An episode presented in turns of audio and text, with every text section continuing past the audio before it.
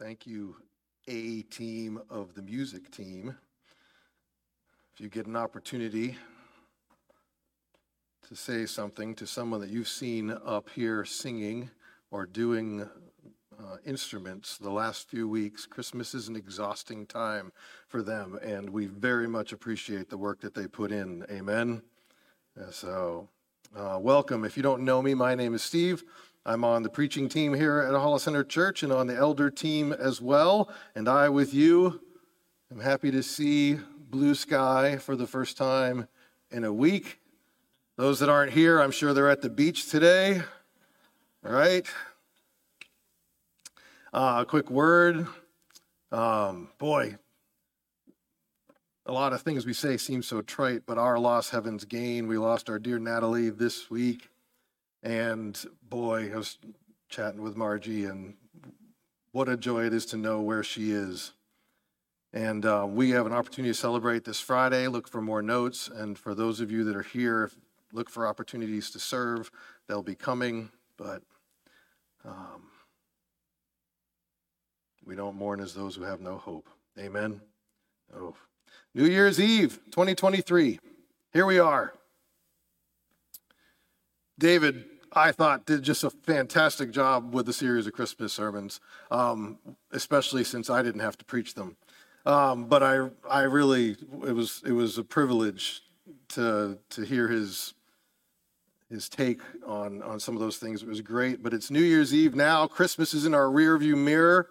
The date, for those of you that want to know, if you write it in MMDDYY, it's 123 123 today. That doesn't mean anything. Um, but there you go. That was in my notes. Um, all right, here's a question Do you cry at movies? Keep your hand down if you cry at movies. See, I thought so. I thought so. Think of some examples. It's weird. We got such a multi generational church. I'm going to say some movies, and or and no one will know it. And anyway, Rudy. You know the movie Rudy. If you've seen the movie Rudy and you didn't cry when he finally got accepted to Notre Dame, you're a monster. Okay? It's just that emotion that wells up, and you're sitting there with people around you. For those of you who don't know Rudy, Hawkeye and Black Widow in Endgame of Avengers. Okay, the 10 of you that want to not remember Rudy.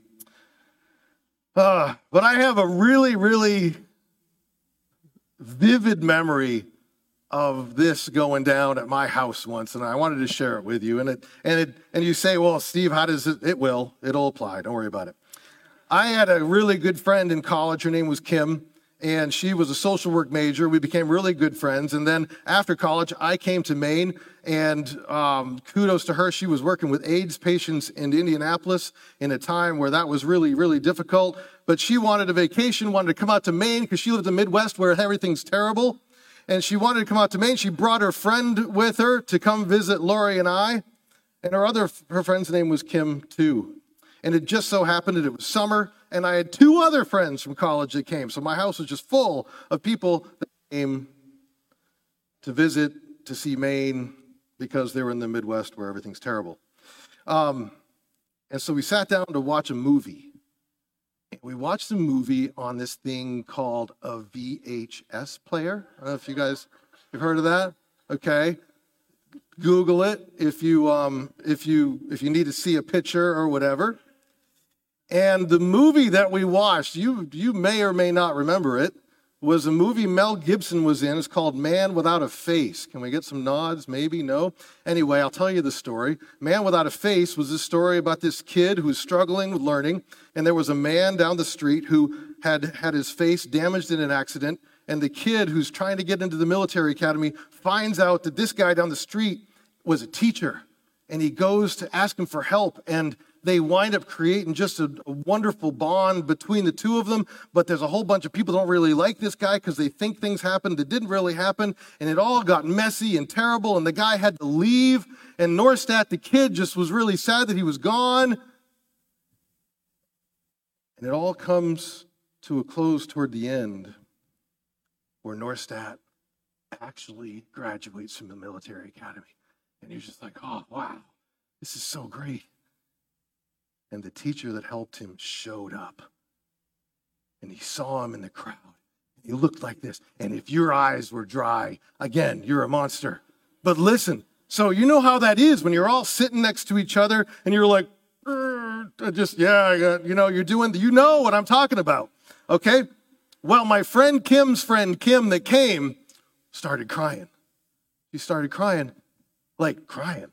And she she got a little embarrassed and she got up and did the worst thing you could do. She went into the bathroom and just started bawling, which made the volume of her crying 10 times louder.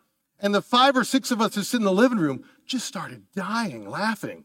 Right? In this tender moment, she's in there literally breaking down, having some kind of a panic attack, and we're all dying laughing. Okay, I share this story because a bunch of people just discovered that, that Kim was a huge softy. Maybe to an unhealthy, unstable level. Maybe. I mean, it was, it was a lot. I don't know. But it's something she wanted hidden. It's something she wanted hidden. And so I, I share this to give us a sense of what is true about all of us. There are things about us we don't want people to know. We want everyone to think we're perfect. We do. We want everyone to think that we always make the right decisions all the time and that everything always works out for us. That's what we want people to think. And yet we know that's not true. We know we are full of weakness, full of half truths, of selfishness, of self centeredness. And yet, the one who made us knows us best and sees everything that we want hidden. We are known. And so I've titled today's sermon, Known and Loved. Right? The question marks are for effect. Really? I mean, you know me and you love me? Well, we're going to be in Psalm 139, the first few verses of that beautiful psalm today. And we're going to spend some time in a couple other passages as well. We're going to spend some time in the greatest book of the Bible, Romans. You want to argue with me about that? I'd love to. Um, but the question marks are just for us to be a bit amazed at the reality that God knows us and loves us. And so, the point I want us to dig into today, and I want us to dwell on today as we head into a new year, I figure this is as good a truth for us to focus on as, as anything, is the fact that God knows every detail about us might be terrifying. Jesus makes it a delight.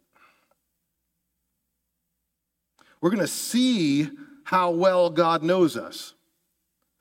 We're going to see the incompatibility that exists between us and Him, a God that knows us completely. And we're going to see that because of Jesus, we're loved even though we're fully known. We'll take a moment to think about what God calls us because God gives us our identity, not us and not those around us. And so, if you're new to the Bible, if you're new to Jesus, I would pray that today's time will help you understand the depth of God's love for you. That's what I would pray. And may it be something that you lean into hard as we start a new year. If you're not new to Jesus, I hope that today's time will be a time where you commit to resting in the relentless love God has for you. And so let's look first at how well we are known. And so for, for many of you, Psalm 139 is very familiar. It is my wife's favorite psalm, favorite passage of the Bible, bar none, because it is just a beautiful piece of God's word, of literature, of prayer. It is it's just beautiful. And so we're going to just bang through the first few verses and just get a sense when, when we talk about God knowing us, what does the Bible say about what God knows about us? Verse 1 of Psalm 139 O Lord, You have searched me and known me. That's a little scary. It is. And so God has already searched us.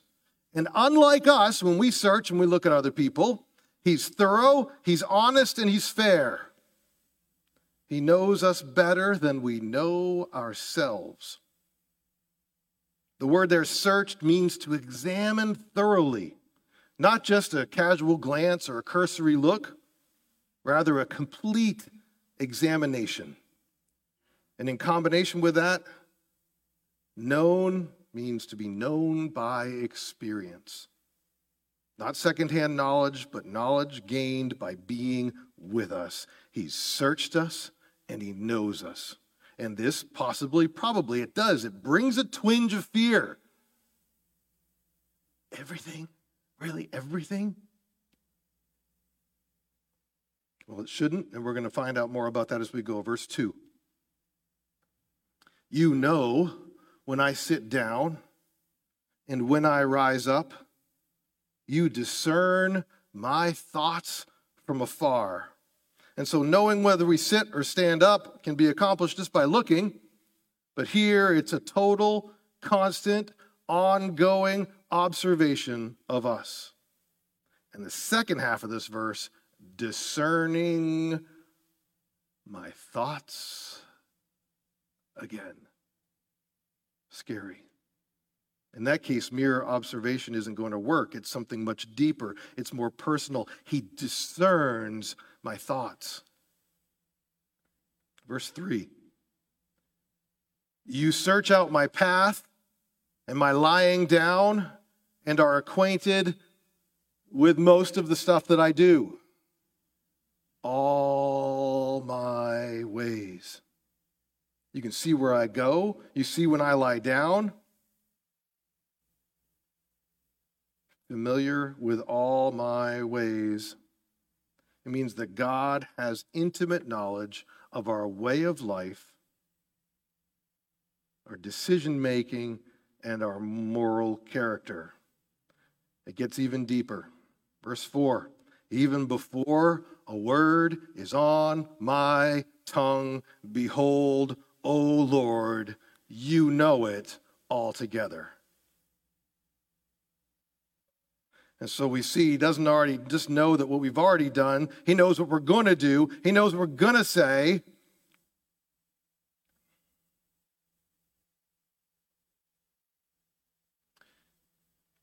My friend would sum up this section of the sermon by just making sure you understand you are known.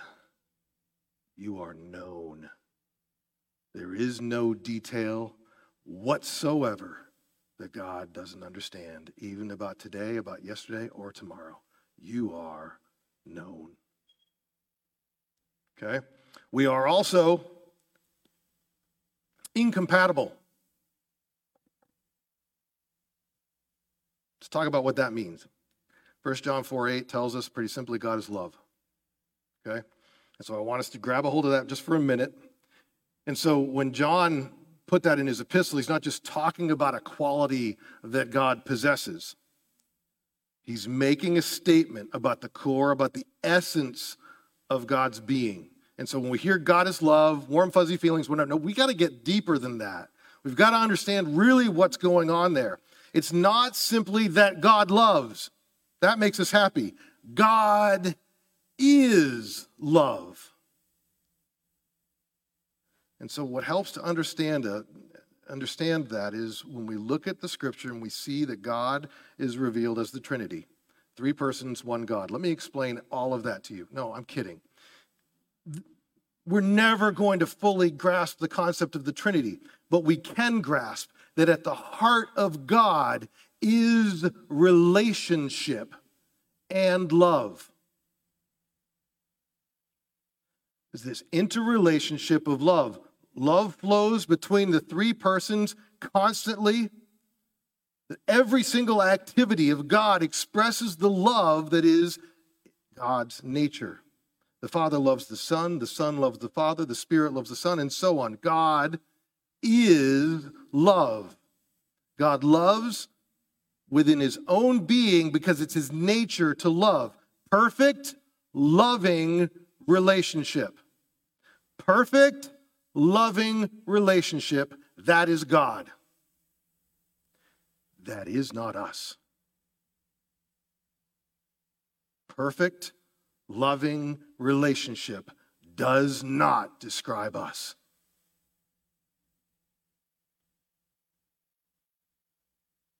And so, if you're here today and you believe that on your own you are compatible with God, think about the reality of perfect, loving relationship. The Bible is quite clear that on our own we fall short of that. We fall short of the glory of God represented by perfect, loving relationship. And so, a couple verses to look at. Let's take a look at what the Bible says about this incompatibility. Verses 9 and 10 of Jeremiah 17. The heart is deceitful above all things and desperately sick. Who can understand it?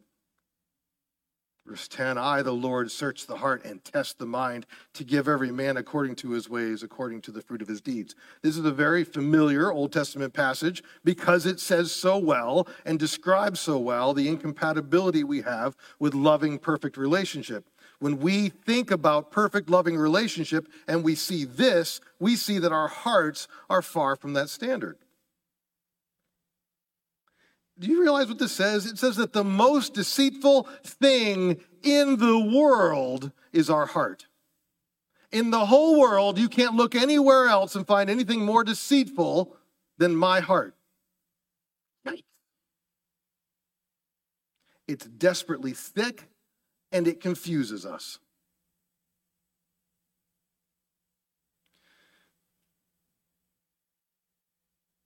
Before we get to the next verse, I want to just talk briefly about Romans 1. Uh, many of you, if you sit down, you start to read Romans 1, you're like, wow, this is a bit of a drag. Um, because it is. It's actually explaining to us what we are like without Christ. And Romans 1 explains that what's happened is people come to earth, they're here, and they don't see God behind the earth. And when they don't see God behind the earth, it creates massive problems. When you look at this world and you don't see God behind it, there will be problems. And Paul explains that God's judgment for ignoring that God is there, his judgment for that is letting people have their way.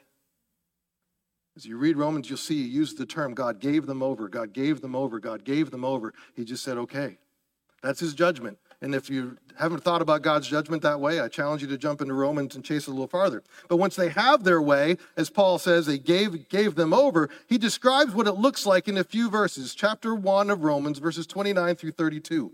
I'll see if I can do this in one breath. No, I'm kidding. They were filled with all manner of unrighteousness, evil, covetousness, malice. They are full of envy, murder, strife, deceit, maliciousness. They are gossips, slanderers, haters of God, insolent, haughty, boastful, inventors of evil, disobedient to parents, foolish, faithful, faithless, heartless, ruthless, though they know God's righteous decree that those who practice such things deserve to die. They not only do them, but they give approval to those who practice them. Okay, so this is some serious incompatibility between perfect, loving relationship and the heart of man. And so, what do we do? Well, we try to be better. Just do better. Don't disobey your parents so much. Don't slander as much. Don't be dumb as much. Right? Don't boast as much. Right? You can, okay, try to be better. What does that do? It doesn't change this list at all.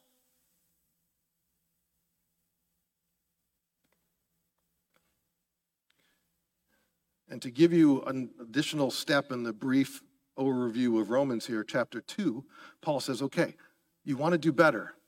Paul says, take any system you want. Any system you want. Let's go ahead and use your conscience. How you doing? Are you following that perfectly? Nope. How about the law? Are you following that? Nope. What about judging people? Do you do that? Oh. So Paul in chapter 2 just goes, sorry, doing better is not an option. It's not going to help at all. Nothing that we can accomplish on our own clears up the incompatibility. And so Romans 3 begins the explanation of how we are loved. This is our next section. God knows us. There is a real incompatibility. We've just covered those two points. We do not have the righteousness of God. We just don't. He is perfect love and relationship. We are a mixed up mess of selfishness and pride and broken relationships. The book of Romans shows us how the incompatibility is cleared up, and it is not about becoming better people. Please hear that. Romans 3, verses 21 to 22. But now, the righteousness of God has been manifested apart from the law. Any system you think you could follow, the righteousness of God has been made known, it's been manifested apart from it. Although the law and the prophets, capital L, capital P, the Old Testament, bear witness to it, the righteousness of God through faith in Jesus Christ for all who believe. These two verses shine like a beacon out of your Bible to shut anyone up that believes that the law or your behavior makes you right with God. The righteousness of God has been manifested, and that's made known, is what the NIV says. That's how we see it, but it's apart from the law. The righteousness is given to us. And in these two verses, the incompatibility is cleaned up. The incompatibility is cleared up. How? Ending the idea that you have what it takes.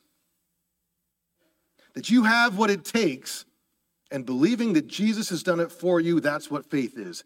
Ending the idea that you have what it takes. You do not. Unless you are able to represent perfect, loving relationship, you don't have what it takes. Believing that Jesus has done it for you, that's faith. In chapter 4 of Romans, Paul explains that even Abraham, it wasn't about him following any set of rules either. It was about his faith. It was about his believing in God. It's a great chapter, amazing um, apologetic for that. In chapter 5, Paul begins by explaining that this faith, stopping trusting in ourselves, believing that Jesus has done it for us, gives us peace with God. It takes care of the incompatibility. Right? Romans 5 1, beautiful verse. And then Paul explains the depth of God's love for us in verses 7 and 8. A couple of my favorites for sure. Paul says this, and it's maybe why I like it so much is because it just doesn't sound very churchy. It doesn't. Paul goes, you know what? One will scarcely die for a righteous person. Though, maybe, perhaps, for a good person. One would dare to die. Paul stops that thought and says, But but God's love for you he loved you when you were worthless. There was no righteousness or goodness in you. God shows his love for us in that while we were still sinners, Christ died for us. You want to get a good understanding of righteous and good. Let me, let me use an example. Let's say you got a landlord. A landlord that follows all the rules and does everything they're supposed to will make sure the rent's on time, and when it's not, you're out. Everything's fine, everything's right, everything's followed, everything's done. A good landlord, when you can't come up with the money, will flex with you and will try to be kind and work with you. And so this righteous person is one follows all the rules. Guess what? Most folks aren't going to die for that kind of person, but maybe if you're a nice guy, maybe if you're someone that is kind, that does the people are affectionate toward, maybe, maybe While we were still sinners, though, Christ died for us. John Piper says, The price of the gospel is the death of the most glorious person that has ever and will ever exist. The price of resolving the massive incompatibility between us and God was the death of Jesus while we were still sinners. He knows us. He knows what we are. He knows who we are. He knows what we think. And he still, and he still died for us. That's what these verses say. He still did it, even after he knew. We are known for what we are and loved. You say, well, how does that happen? In 2 Corinthians, Paul explains further how that incompatibility is resolved. Chapter 5, verse 21, he says, For our sake, he made him to be sin who knew no sin, so that in him we might become the righteousness of God. The sinless one became sin and as a result, the incompatibility between us and God is gone when we put our trust in the sinless one who became sin for us. And we become the righteousness of God. That is ridiculous. That is full on ridiculous. And if you're new to this church at all and you believe that we care about a whole bunch of things, there's only one thing we care about. We care about the gospel and the ridiculous truth that we are the righteousness of God because of what Jesus did for us. Amen? Wow. It's ridiculous. And it's the only way. And so if you're here today And if you think that you have what have it in you to fix what's wrong between you and God, may you lean hard into actually figuring out if that's true. Because I'm telling you it's not. You do not have it in you. The only way things between me and God are fixed is this verse right here. This is the only way. And when we have believed in Jesus, the incompatibility is gone. And Jesus calls us friend. Okay? This is what's madness. Jesus knows us and still calls us friend.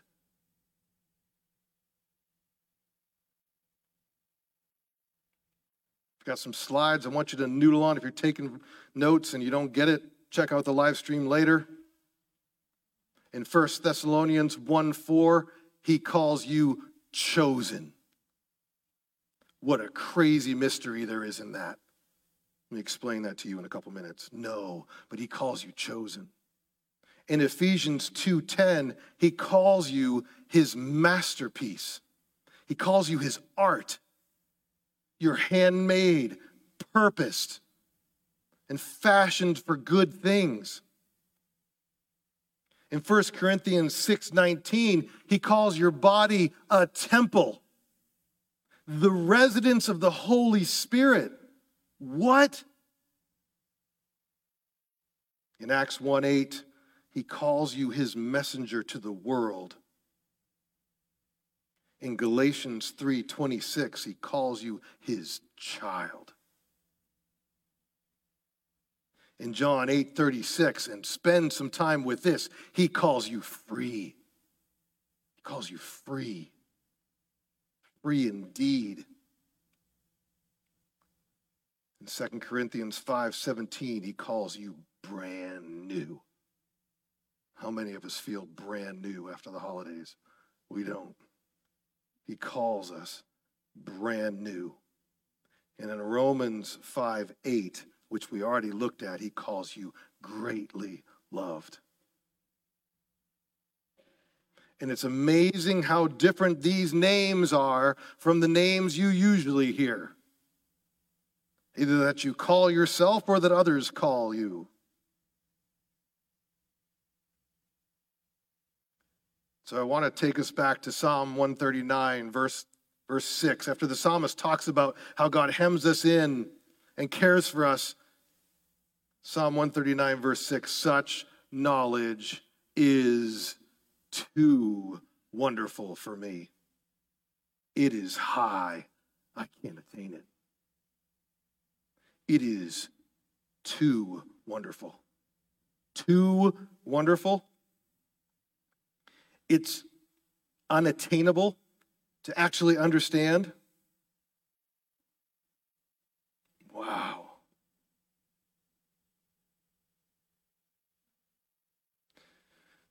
Let's take us back to the point we wanted to make today.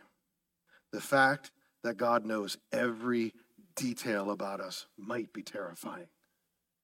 Jesus makes it a delight. How? Because we are loved even though we're known.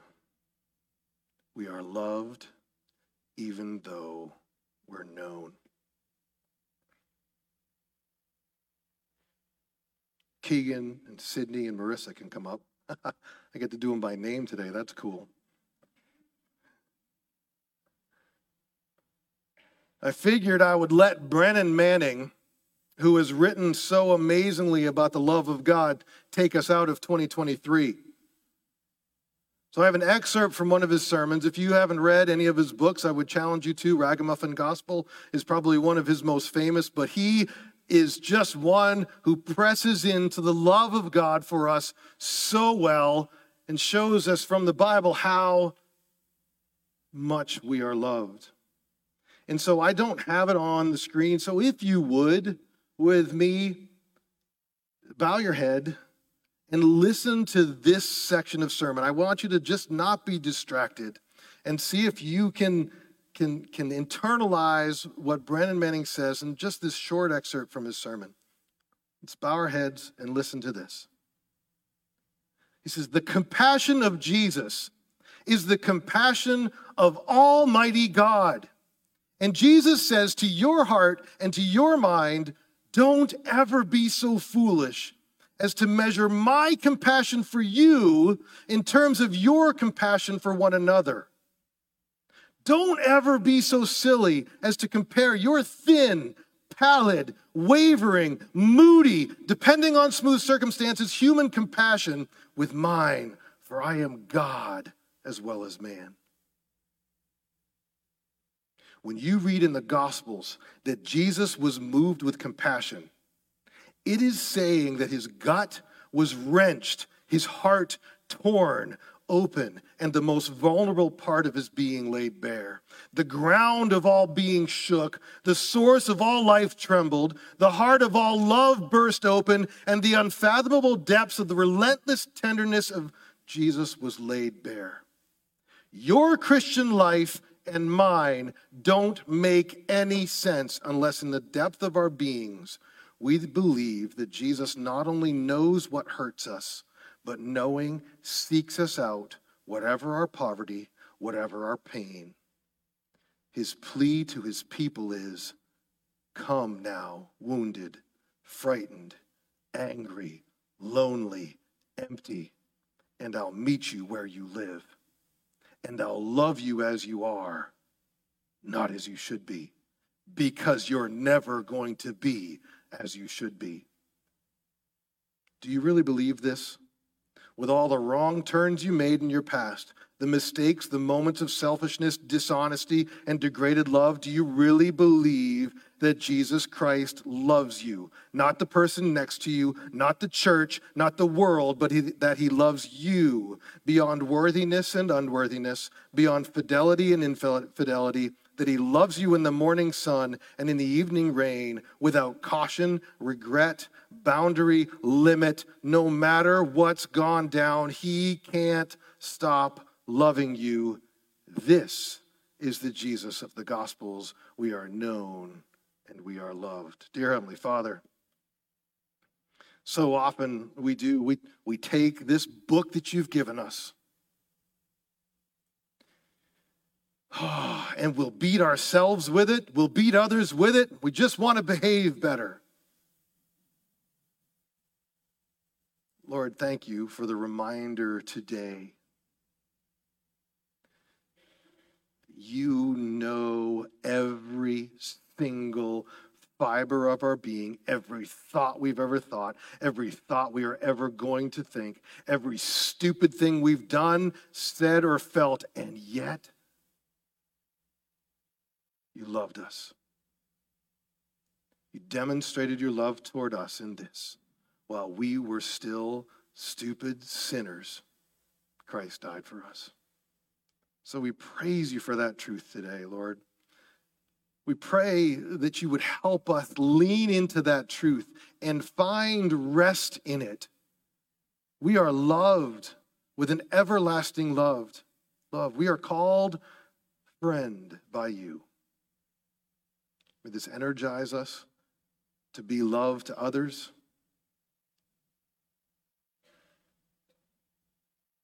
May it energize us to look to you in every circumstance in our lives. We praise you for a 2023, Lord, where we were able to come together and celebrate and sing and worship and help as a community. May 2024 have the foundation of the reality that we are known and yet loved. Guide us into a new year of care and love for each other and love for you. In Jesus' name, amen.